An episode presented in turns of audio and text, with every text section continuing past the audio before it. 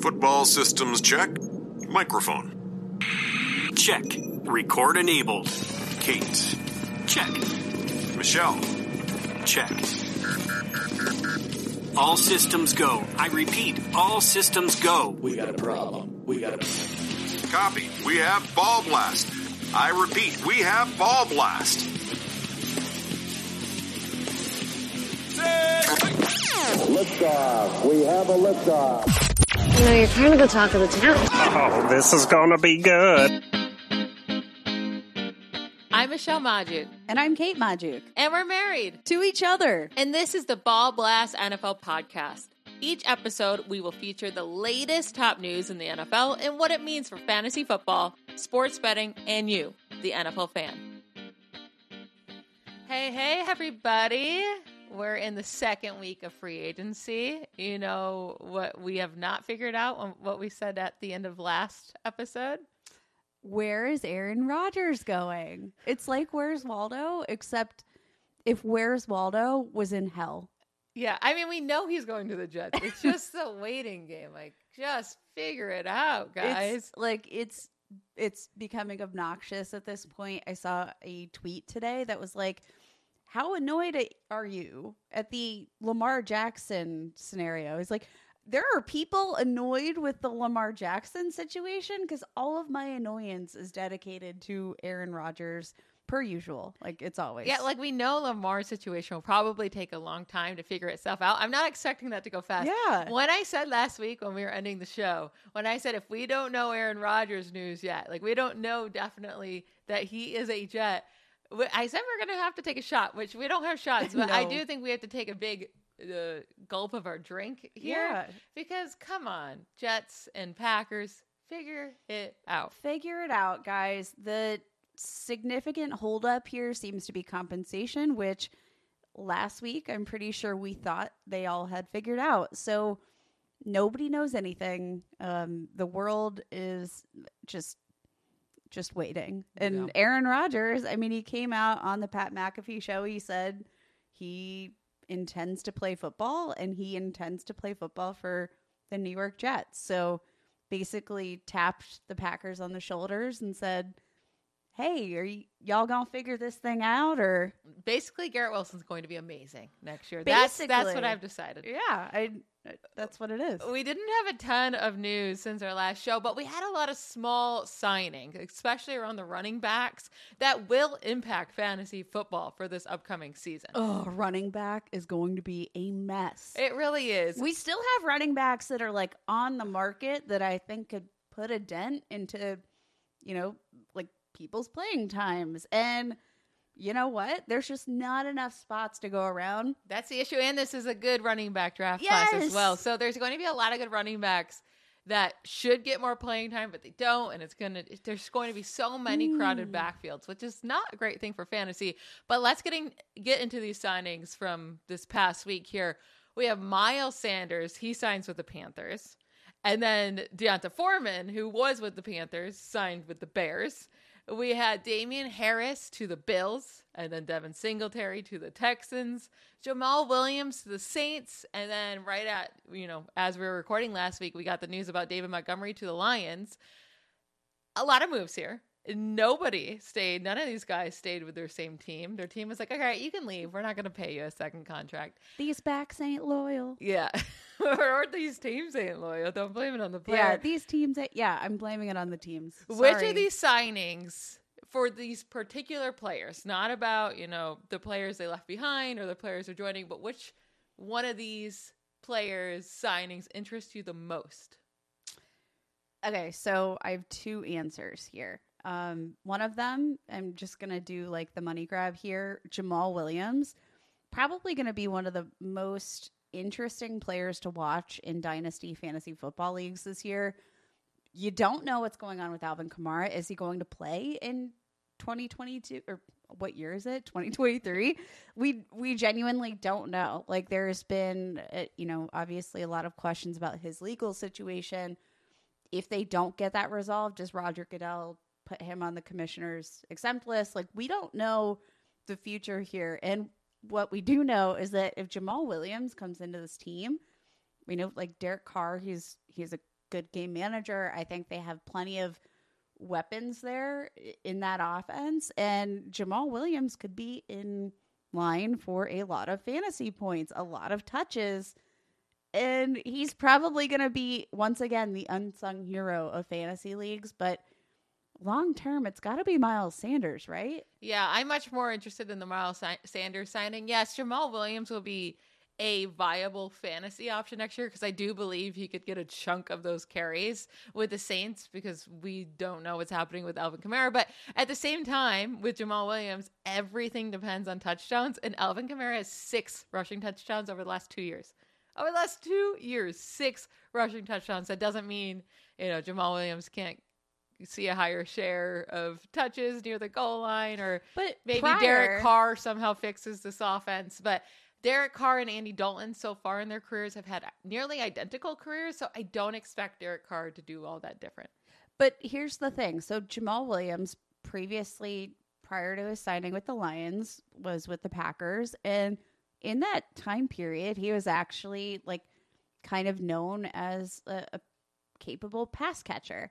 That role kind of was totally eliminated with the Sure. Lions probably Because Swift was, Was- there, and that's like the only thing he can do. that's the that's his thing, right? So you got to give Jamaal Williams another thing. It turns out he's also good in short yardage goal line situations. Uh, it it seems he's good at scoring touchdowns. So like, which Jamaal Williams are we gonna get with the Saints? Is it the guy we saw with the Packers, or is it the guy we saw with the Lions? And either way, I think you're getting a pretty good running back who could be in line for like I don't know. Right now, I have him projected for like 250 touches. oh my god. Well, that's crazy. You're crazy. Do- It it's purely based on the, Alvin Kamara getting suspended for the whole year, and then them not drafting a running back. I, I think you're. Uh, I think that's a wild assumption, but possibly. I moving on to Miles Sanders. This is my most ex- like if I had to pick one that I was most excited about that maybe got the biggest bump. You know, Miles Sanders with the Eagles, he had a split a lot of the time with other backs in the backfield, and then plus Jalen Hurts stole so many carries and then so many goal line touches. When he goes to the Panthers, there's no more D'Onta Foreman. I mean, last year it, it didn't matter if it was CMC, D'Onta Foreman, uh, Chuba Hubbard, Chuba, yeah, Chuba, Chuba. Hubbard, Chuba Hubbard. It, like they just kind of did their thing and they did it well. So Miles Sanders has always been super efficient. He has a high yards per carry in his career. Is that because he played behind an amazing line for most of his career? Maybe.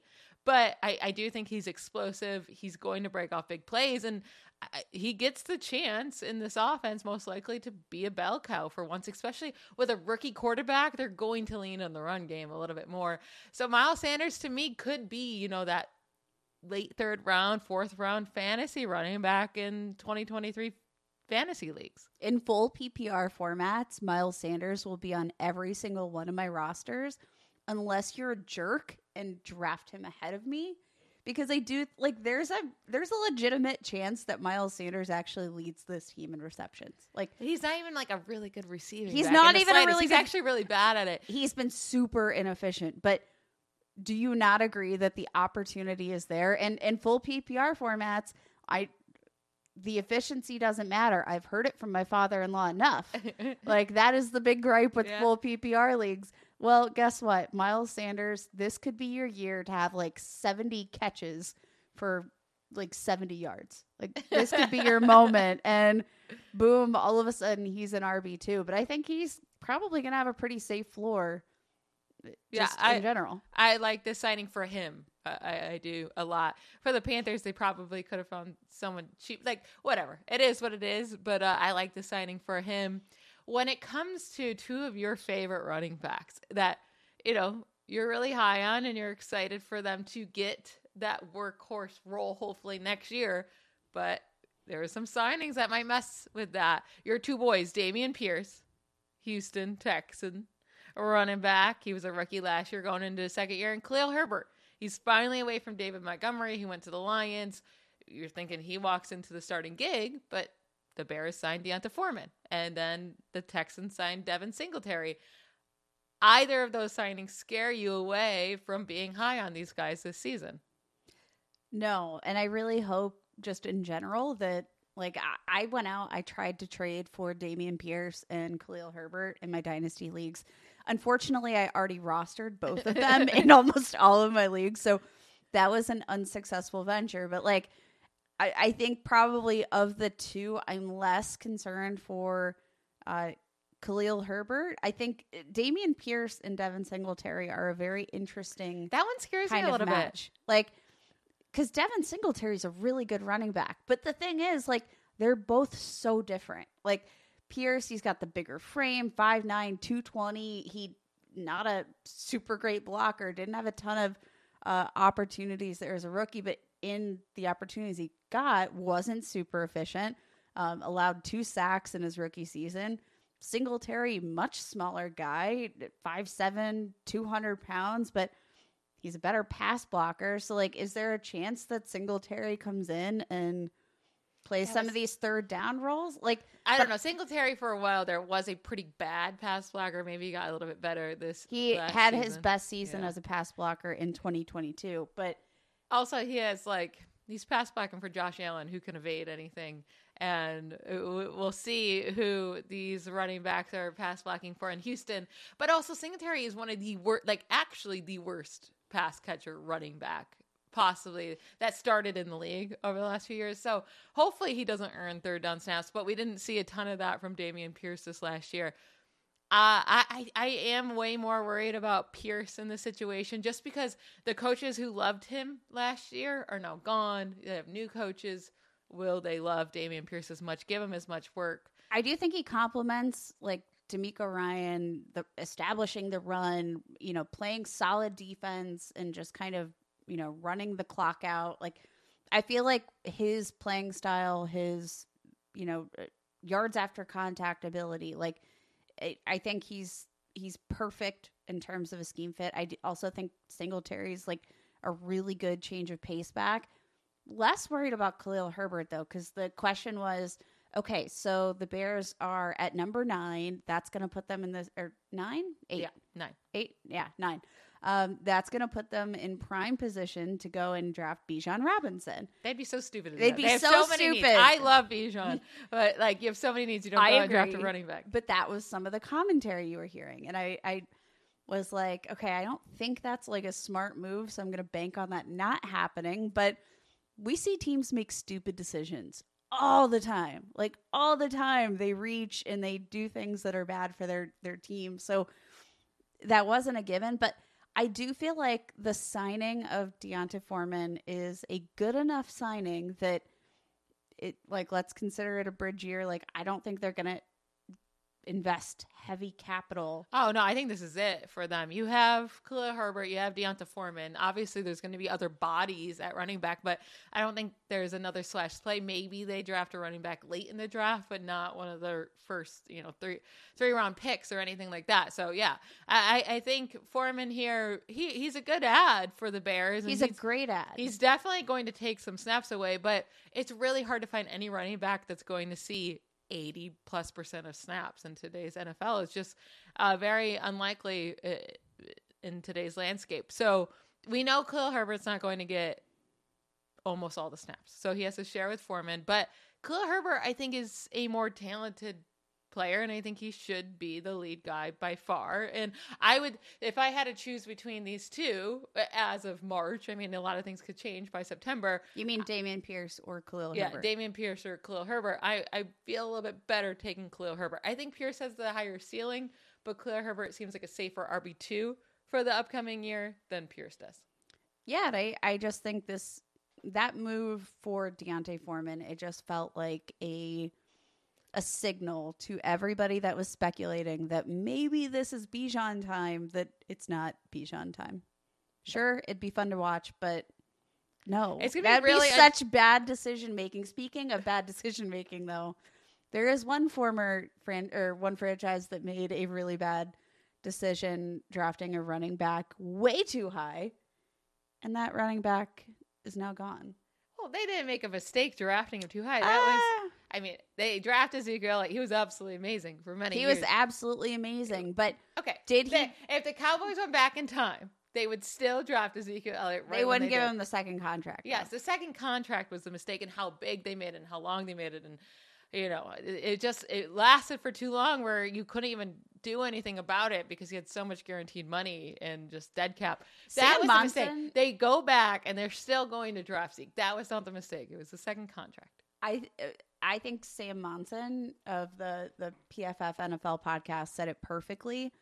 It felt like okay, so the you know the Cowboys they did what they did. Michelle, you think that even if they could have changed it, they wouldn't. But like I still think that generally speaking, the NFL would be in agreement that there's just not a great reason to draft a running back in the top five of the NFL draft. Like, there's just not a good reason.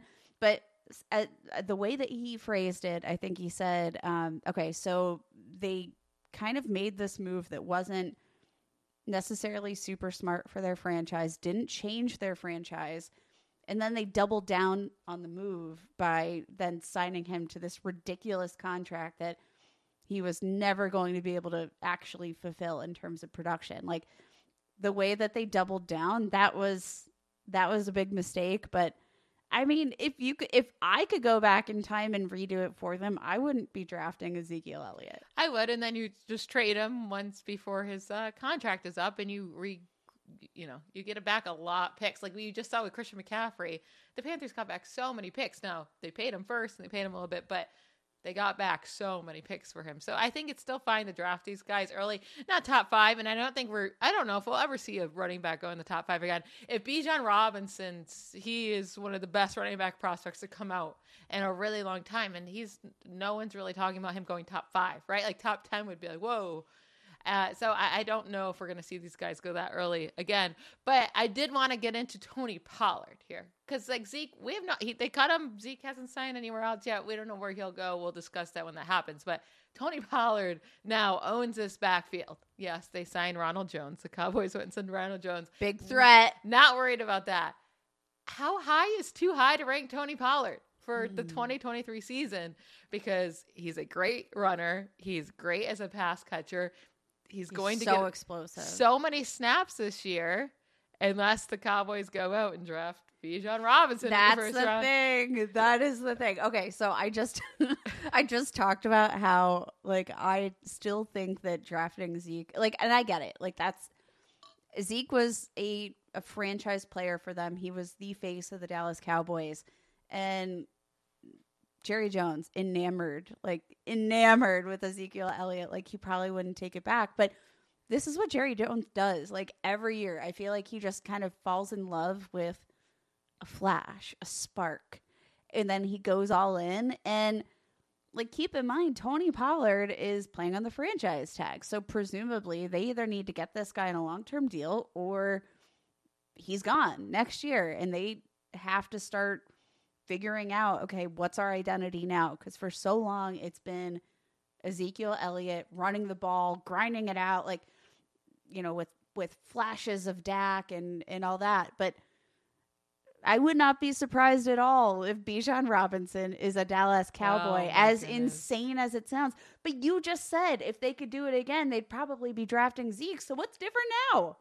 Because now you get Bijan, and you can probably get What's him different later now than four. you have Tony Pollard sitting there. You don't need Bijan. Tony Pollard is so like Tony Pollard uh, fractured his leg yeah at the fine. end of the season. But I get it. I get let's it. act but- like well, well, if you know if Bijan ends up going there, we'll discuss that when that happens. But let's act like Tony Pollard owns his backfield for this year. Wh- When you're looking at rankings, then and like who would you rather have or he's a top 12 running back. Well, not just top twelve. I think he's. I, I this is what I'm saying. How high is too high? Because would you rather have uh, Tony Pollard or Nick Chubb? Ooh. See, for me, it's Tony Pollard Yeah. easily. Probably Tony Pollard. Tony Pollard or Kenneth Walker. Oh, Tony Pollard. Tony, that one's very close, though. Tony Pollard or Travis Etienne. Tony Pollard. Tony Pollard or Saquon Barkley. Oh, pride. If you're even Um, questioning that, you're pretty much saying that Tony Pollard is going to be ranked as a top five running back for you, or pretty close to it. And it wouldn't be crazy for him to be ranked as a top five. He will probably be right near that for me if we're too, way too early I mean- for rankings for the season. But Tony Pollard is going to be stupid high for me. I mean, Michelle, every ballsy take that I had last year, it was like Tony Pollard's top five. Tony Pollard's top five. I got in trouble at the end of the year trying to say that Tony Pollard was top five again, and you were like, "No, you don't get you don't get to make that bold prediction again because it's no longer bold." I don't really, I don't know if we're as bold as we think we're being right now, ranking uh, like hypothetically ranking Tony Pollard in the top five.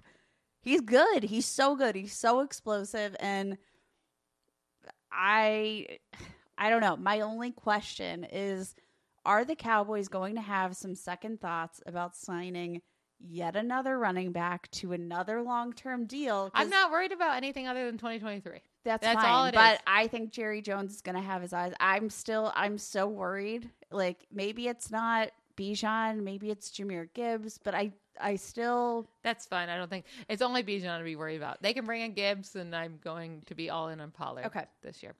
All right, moving on. We need to start talking about some wide receivers here. Get off the running backs. We had some big, tra- I mean, semi big trades this week with wide receivers. Brandin, ironically, kind of little wide receivers, Yeah. big trades, little receivers. Yeah. Brandin Cooks goes from the Texans to the Cowboys, and Elijah Moore goes from the Jets to the Browns. Now, Elijah Moore getting, you know, talking about Elijah Moore, that's all projection, right?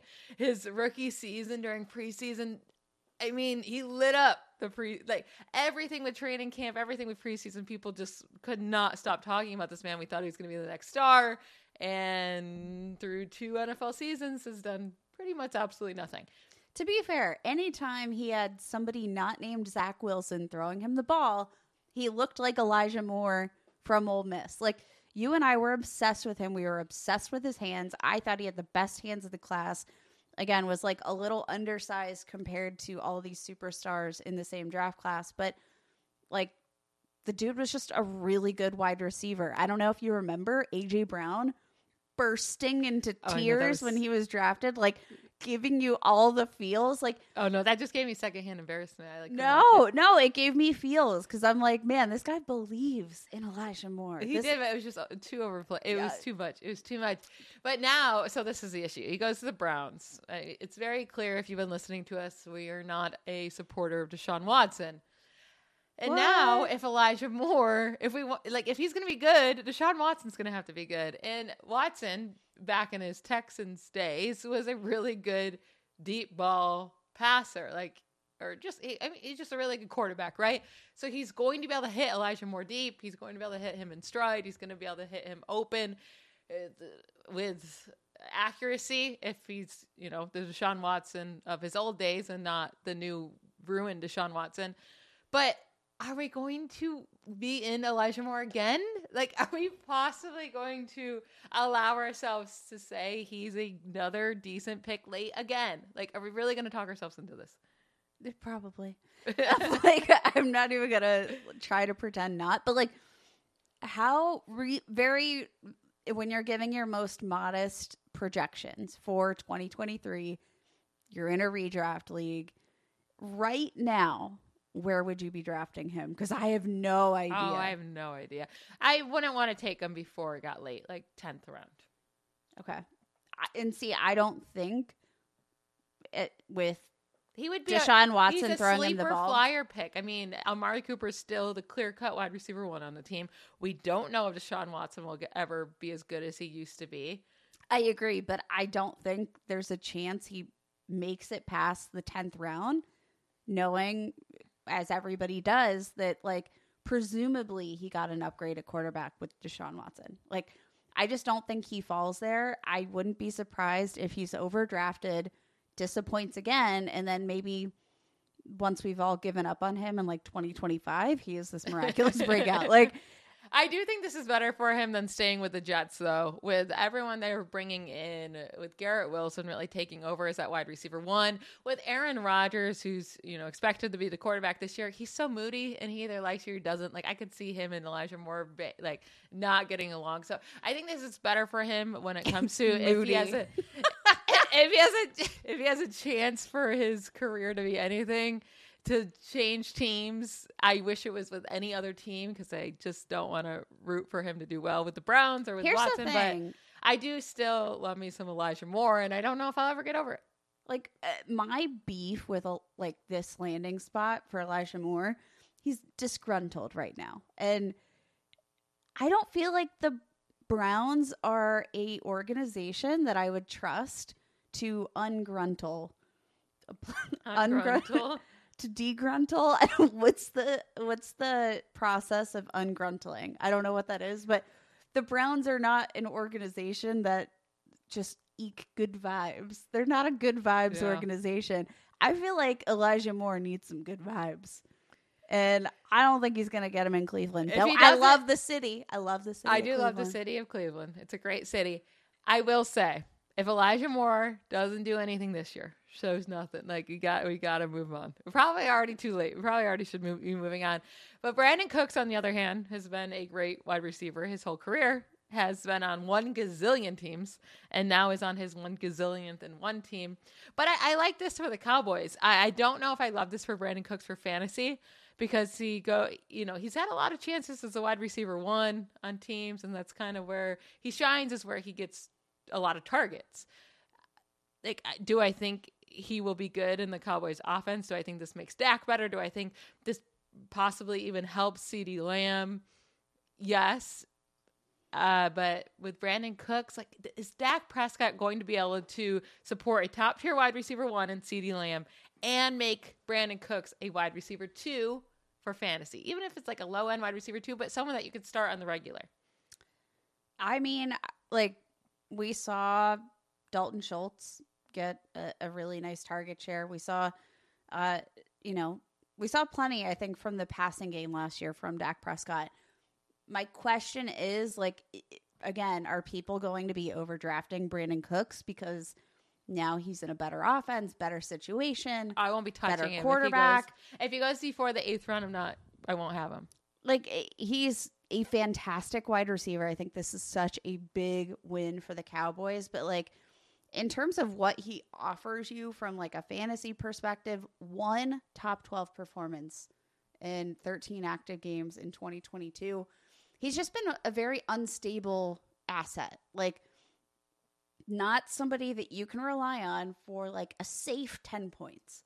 He either wins you a week or he loses you a week. And like is that going to continue in Dallas where I think it'll even get worse in Dallas because Yeah. I, I do think they'll he'll connect with Dak on some big plays. I just don't think he's going to see a ton of targets. Now Dalton Schultz is gone; he's now with the Texans, so there are targets to go around. It also depends on if Michael Gallup takes that step forward after re, you know returning for the year from his ACL.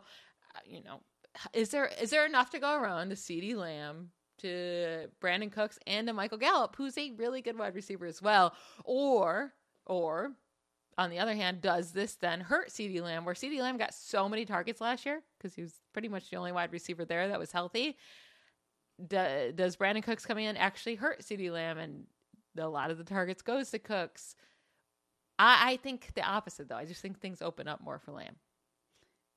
I I tend to agree. I do think the biggest winner here is Dak Prescott who Yeah. has been I think kind of an unsung and underappreciated hero from fantasy from a fantasy standpoint. Like return from injury last last year after what was it a broken thumb like it wasn't a good was not a good situation at all in his return averaged over 20 fantasy points per game uh, was a top 12 quarterback in over half his games like he was really solid like super reliable. Um up until week 17 like he he was just reliable. And now we add in that element of speed that this offense didn't necessarily have. I do think brandin cooks is the best wide receiver too dak prescott's probably had.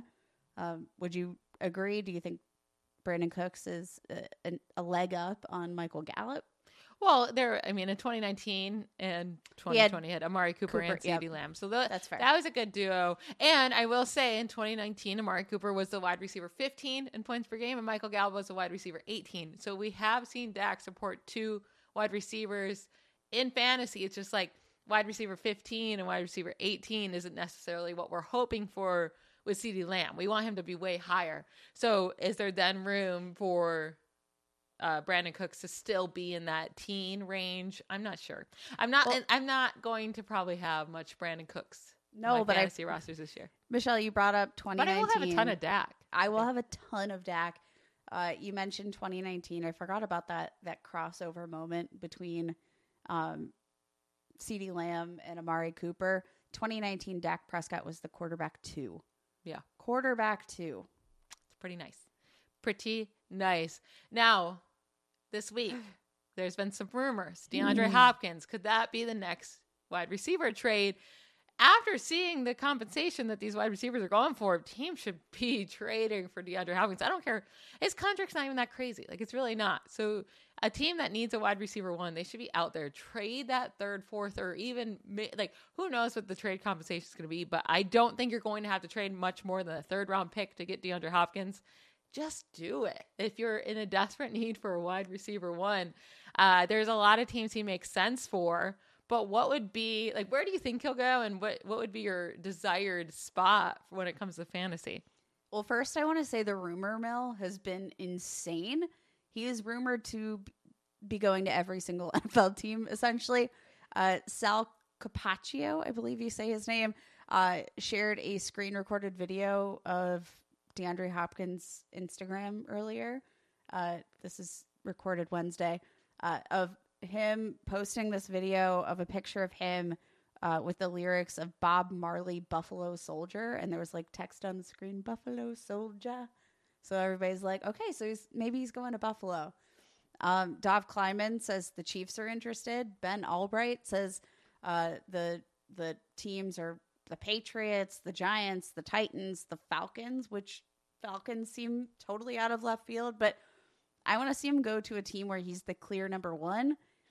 I'm kind of feeling the Chiefs. I like if they can make that work. Oh, you act like that's like a bold statement. You're feeling him going to play with Patrick No. Mahomes as the wide receiver one? Wow. No, that's crazy. I think like logistically it makes sense. Like they're more than willing to give up the draft capital. They didn't get to re-sign Juju. They didn't re-sign Mecole Hardman. Like they do. They have very much a need at wide receiver. And if I'm DeAndre Hopkins, I'm going to the Well, Cardinals and I'm saying get this done. I want to win. I want to win my Super Bowl before I have to retire. He's 30 years old. Like he. Personally, I don't think the NFL should allow it because it's not fair. And it Oh would- my God. it would not be fair. Patrick for- Mahomes had Tyreek Hill. Like I I get it. I get totally it. different skill set, but I They just won a Super Bowl with no good wide receivers. So I don't like. I don't know why they haven't already done it. Honestly, like this makes way too much sense for the They- Chiefs to just go get DeAndre Hopkins. they only have 10 million in cap space. So they do I like they uh, would have to do out. some Like, restructuring. figure it out. The cap is a myth. Just go get DeAndre Hopkins. But I if- don't. I don't even want. No, I don't want that because it's just not fair to the rest of the league. I was Cry thinking- about it. I was thinking more about the Patriots, who I do think that would help Mac Jones massively. You need to see what you have in Mac Jones. Is he the player from his rookie season that showed a you know a lot of hope? Like, okay, we can build around this guy, or like last year was such a disappointment, but he had no weapons at wide receiver. He had no offensive play callers because they had defensive coaches calling offense. Now they actually have an OC. They brought in Juju, but that's not Juju's not a wide receiver one. You need to still bring in a true wide receiver one. That's DeAndre Hopkins. He could really help Mac Jones take that next step. Or if he doesn't, then you say, okay, Mac Jones isn't that dude. We need to find a new quarterback.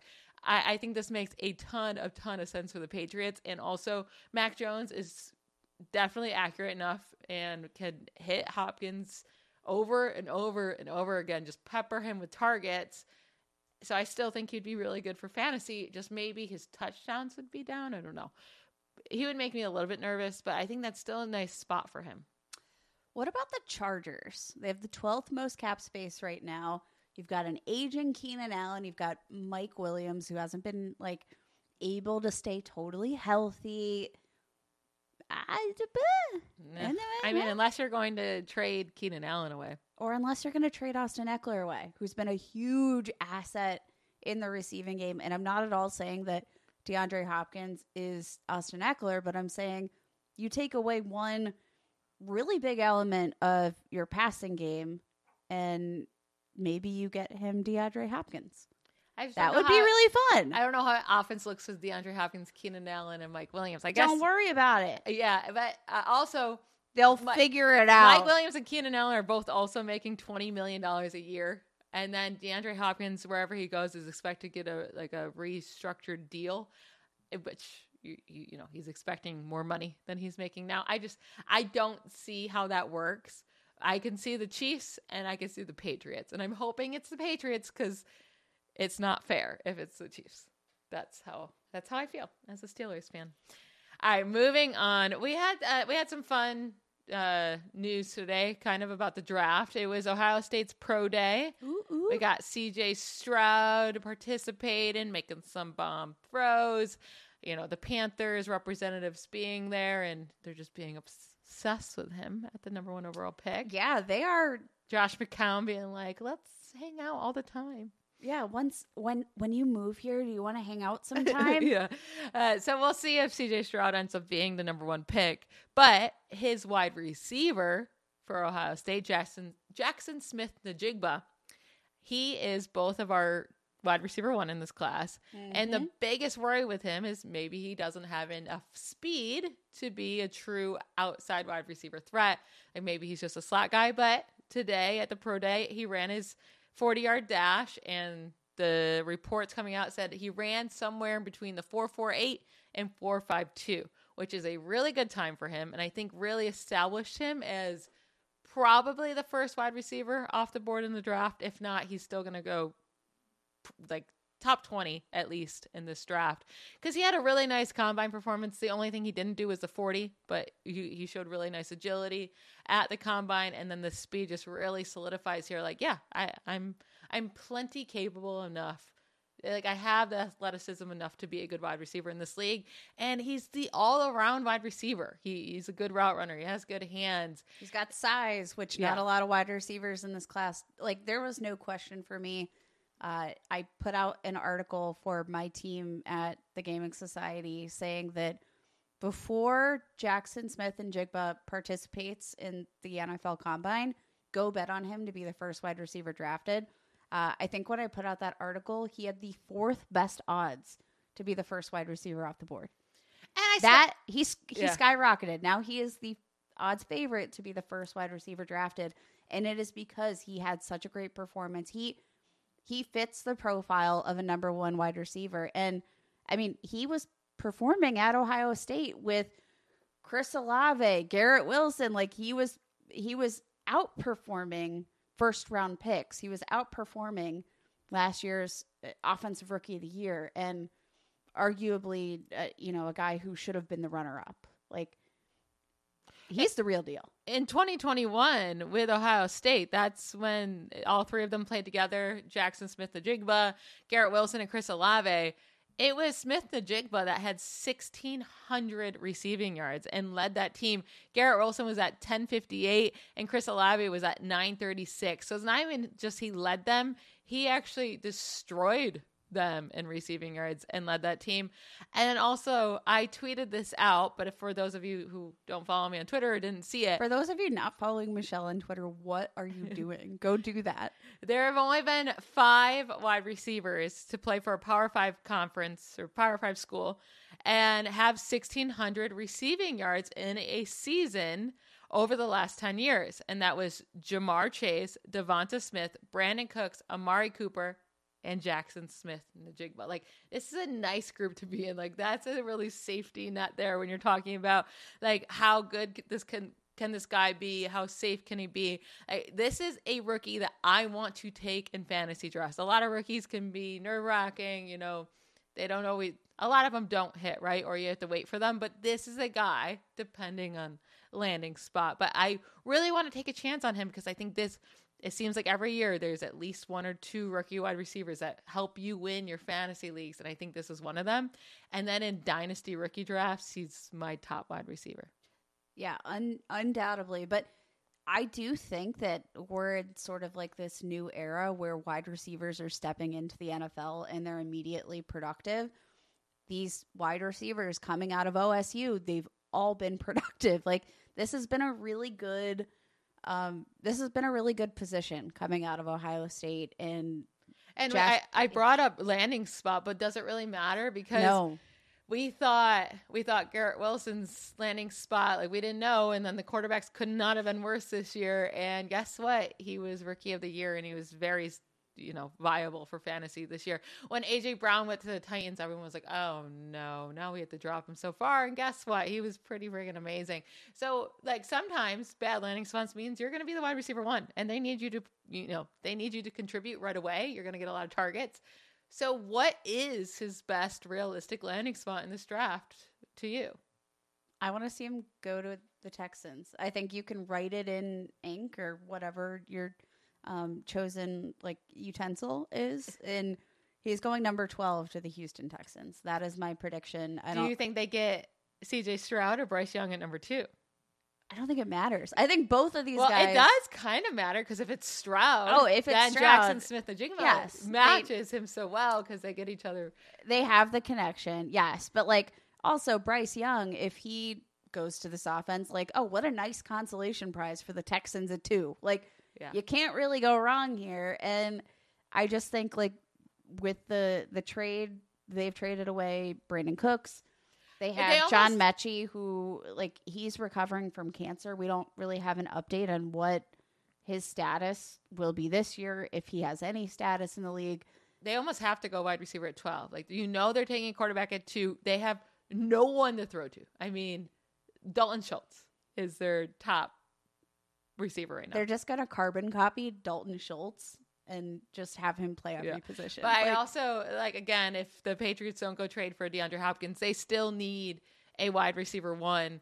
Now, I don't expect Jackson. man, Smith, the Texans should trade for DeAndre Hopkins. That would be so smart. Actually, I was thinking that. yeah, like, can like, we get a jersey swap? What would that look like? It's not the same GM or coach. Like maybe Hopkins isn't mad at them still. Like, let's let's get this down. But no, there's uh, there's a lot of good options here for the draft class. I'm just excited to see where these wide receivers land, especially.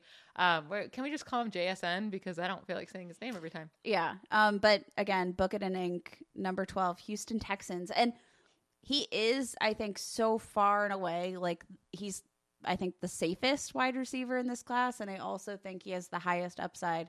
I know people are really enamored with Quentin Johnston, but like he's he's a big um athletic guy, but I think JSN is like the clear wide receiver one, and just in terms of the most well rounded product. And like, let's be honest, I don't think the Texans really need for the kind of offense they're running, like the the big flashy guy. I think they need reliability and they need it now. And Yeah. I think JSN is the perfect guy for that. JSN can be like a Stefon Diggs, I think. and Okay, so- really help out. If he doesn't go to the Texans, which he will, where would you like to see him land? Well, I, I said the Patriots, and that's I want a wide receiver one for the Patriots, so that's where I'd want him to go.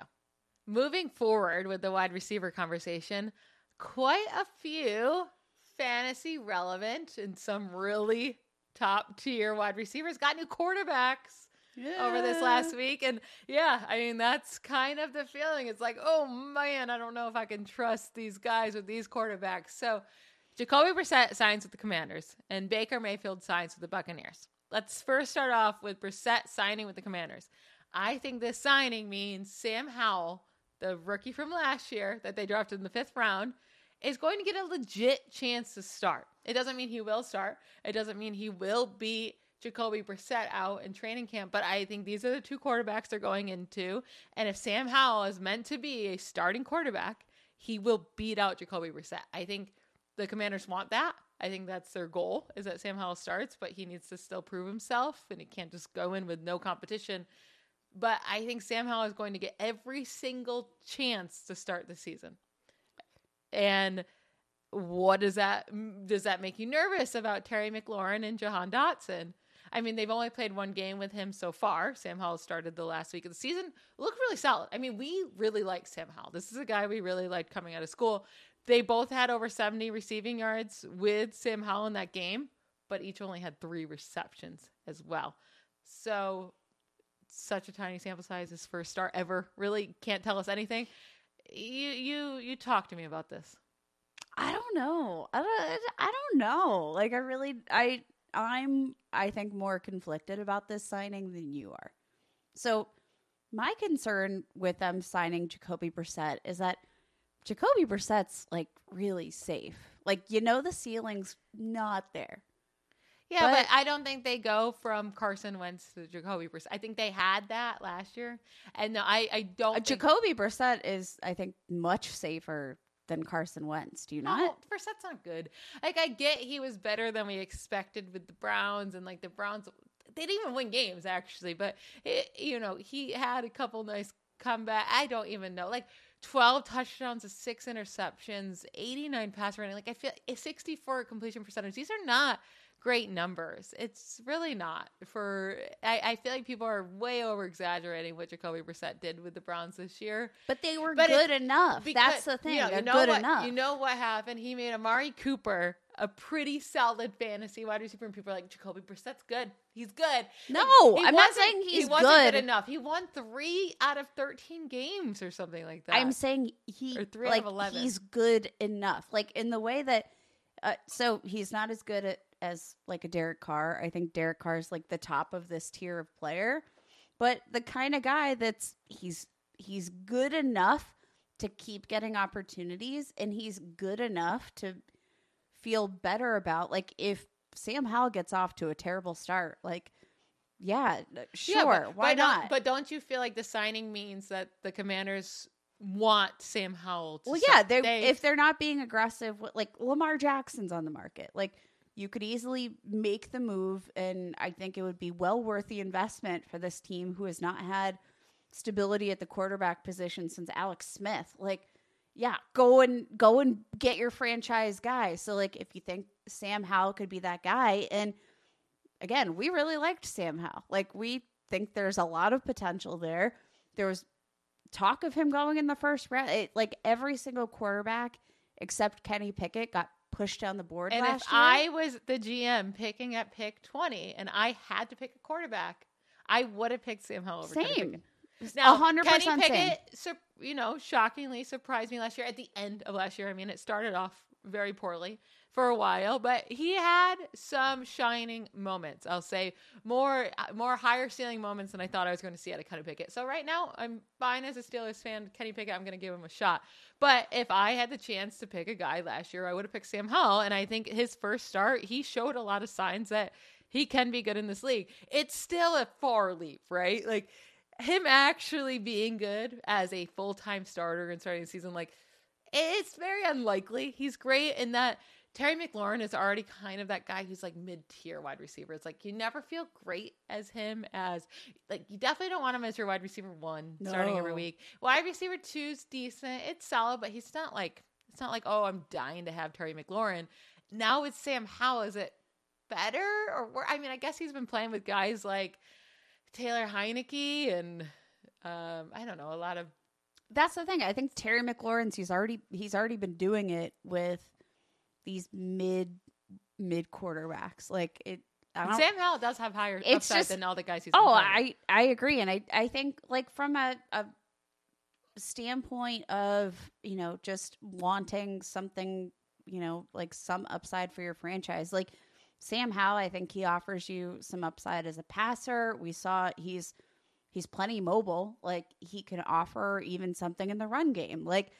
He can do a lot of different things for your franchise, and it like almost reminiscent of like how a um oh my gosh what uh, like a taylor heinicke was surprisingly mobile and was able to extend plays and and create plays with his legs but like terry mclaurin survived that and i think that uh, i don't know sam howell could be a similar sort of dynamic there Jahan Dotson, he was a rookie last year, and he started off the season hot because he was scoring so many touchdowns. It was like touchdown after touchdown after touchdown.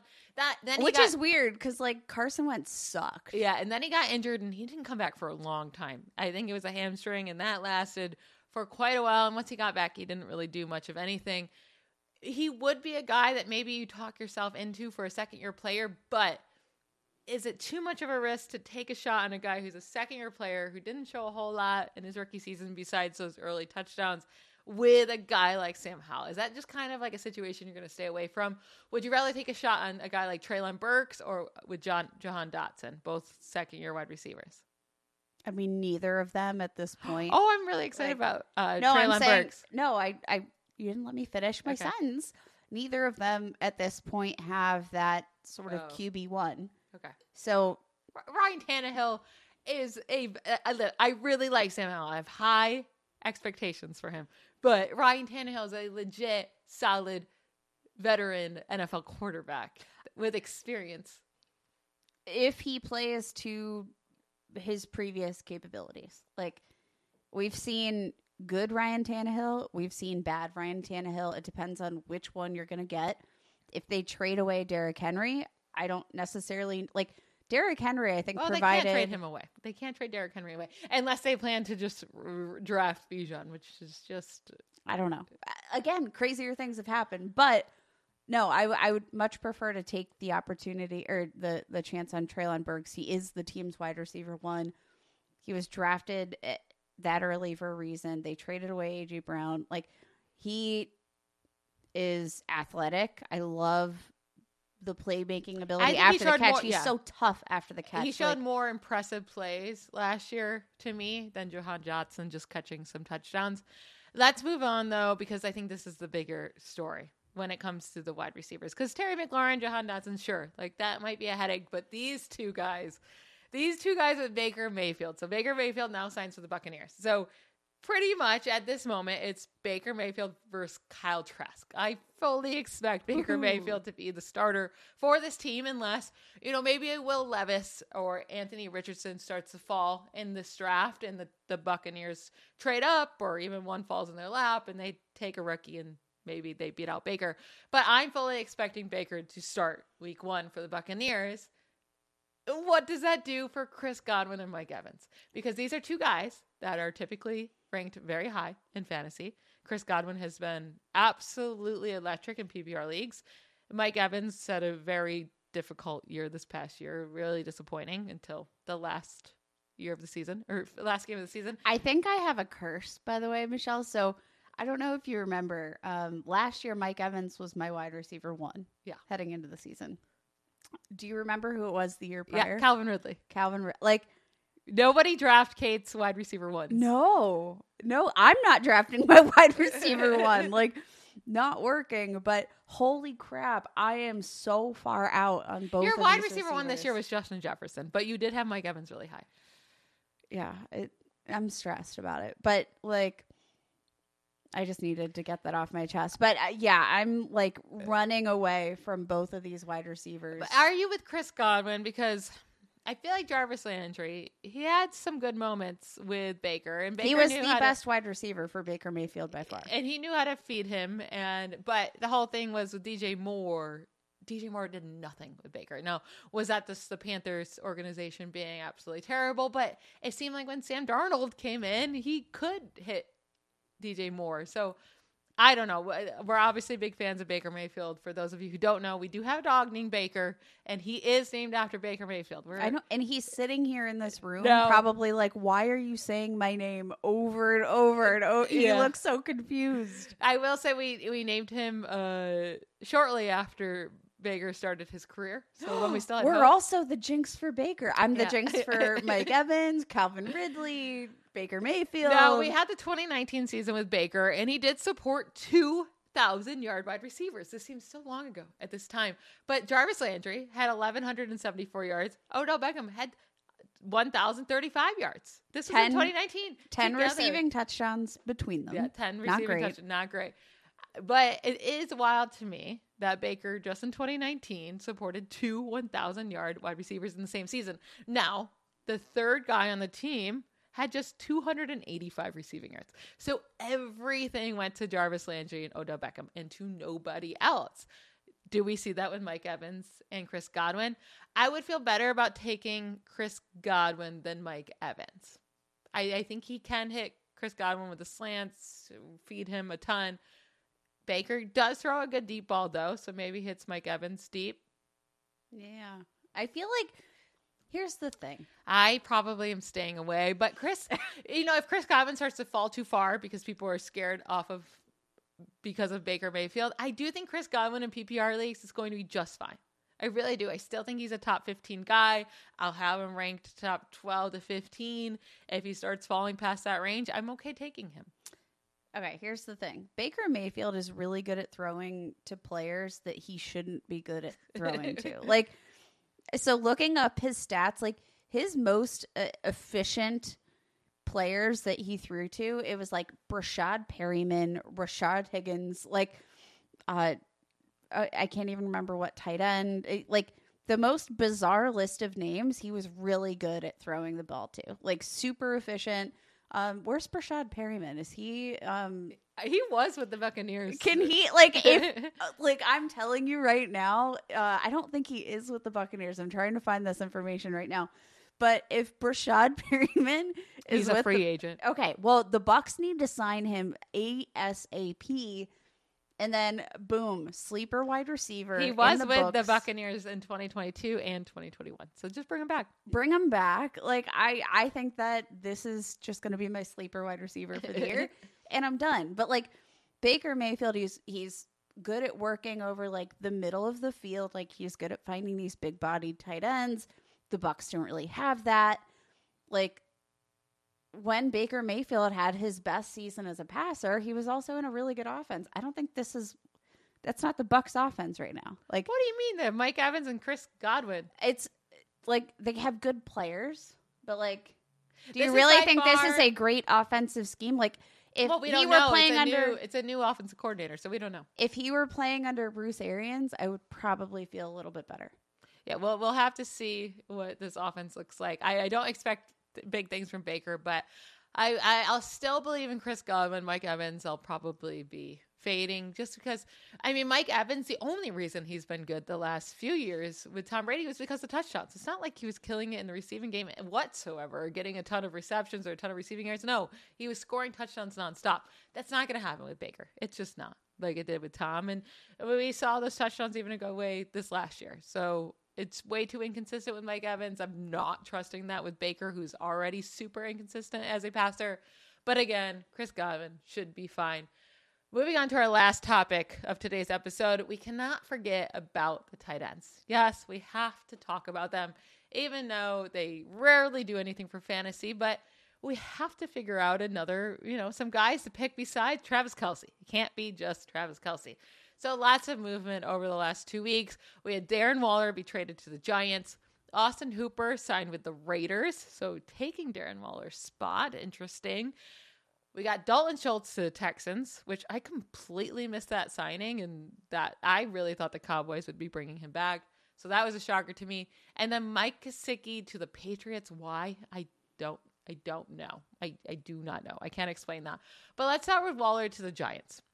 It it feels meh. It's like ah, like like it's like he's going to play with Daniel Jones. Is it really going to be great for him? But he has a legit chance to be the top target with the Giants, and that's what you're looking for in a tight end who can be great for fantasy. It's like, does he have an opportunity to be the number one or number two for his team? And Darren Waller clearly has that opportunity at this moment for the Giants.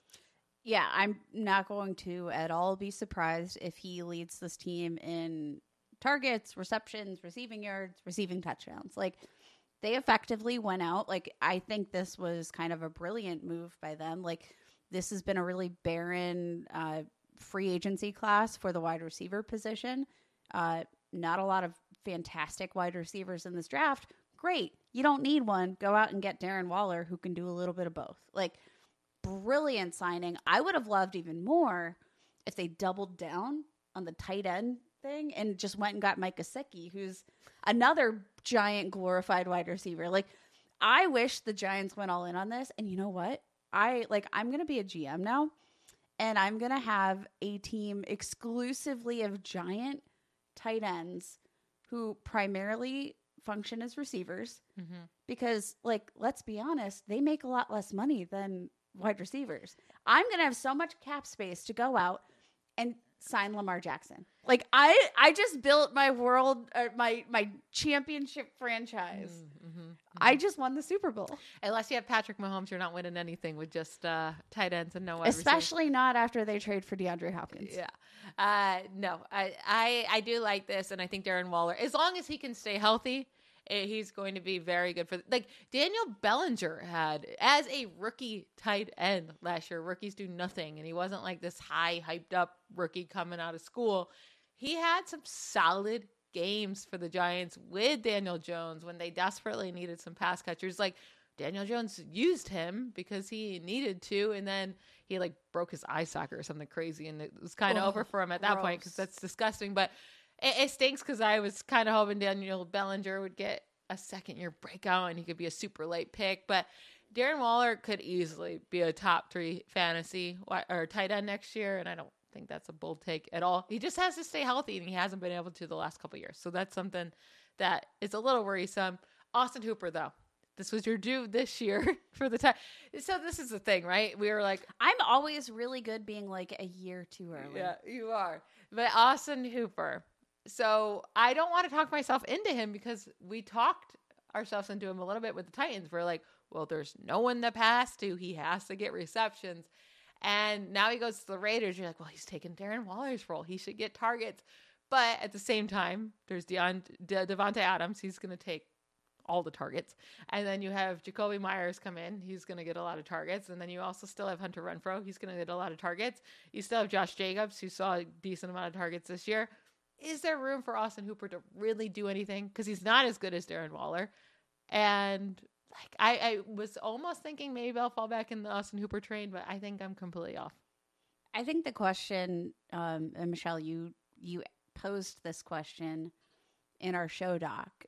Will Jimmy Garoppolo lean on on Darren Waller? I think Jimmy Garoppolo on Austin Hooper, on Austin Hooper. Yeah. What did I say? Darren Waller. Yeah. Um, will Jimmy Garoppolo lean on Austin Hooper? And like is his past usage of the tight end indicative of what he's going to do with the Raiders? Maybe. Like I don't I- you really don't know. And like the tight ends, Josh McDaniels, we saw they I mean the Patriots have been trying to do this thing where they feature the tight end position. They're trying to get Rob Gronkowski 2.0. Austin Hooper is obviously not Gro- Rob Gronkowski. He's not Aaron Hernandez, but he's a good receiving tight end.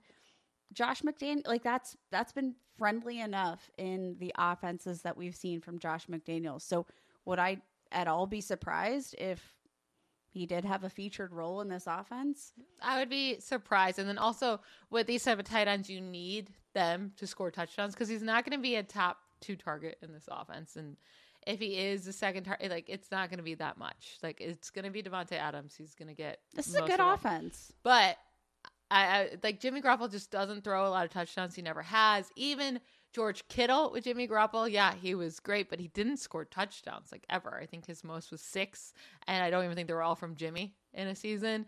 And then you look at Austin Hooper, he's like the worst touchdown scorer of all time. Like his highest season was six, and his best season 2019. His other seasons two, three, four, four, three, three. So no, I'm not expecting him to score many touchdowns. I'm not gonna just bank on him getting a ton of receptions and receiving yards in this crowded offense. I'm out. I'm completely out. I feel like you're going to talk yourself back into I know. this. You need to stop talking yourself into Austin Hooper. It was a one season thing. No, it was that's it. two seasons. It was a one season No, thing. it was two seasons. Um, but If you're I pumped mean, about 660 yards and four touchdowns, then yeah, it was two seasons. here's the thing though, like the bar is so low for tight ends, so low. Like the best tight ends in the league uh, last year for fantasy were averaging like eight to ten fantasy points per game. That's And I don't think Cooper will do that. Moving on to Dalton Schultz. He goes to the Texans. Mm-mm. His Mm. best spot is the Cowboys, right? Like that's where Mm. you wanted him to stay. He had a prime opportunity these last two years. He was like a main focal point of this offense. Now he goes to the Texans. I mean, and right now he's the only pass catcher. until they draft JSN at number twelve. They have to draft someone. They have to bring people in. Uh, like they're going to make moves, but Dalton Schultz has an, a real chance to for his rookie quarterback, whoever it might be, to really lean on him. Like I'm fine with taking a shot in Dalton Schultz again in fantasy because again he should get the targets. Now maybe he doesn't score a lot of touchdowns, just like Austin Hooper won't, but at least I think he'll get more targets. And I think Dalton Schultz is a better player than Austin Hooper. Yeah, I think he's a more well-rounded tight end. Um, he's also just been super freaking safe. Each of the last three seasons, he has been a tight end one. Each of the last two seasons, a top 10 tight end in full PPR formats. Was the tight end 10 this year, despite playing 15 games, didn't even play a full season. Like, I think he's shown himself to be super safe, super reliable.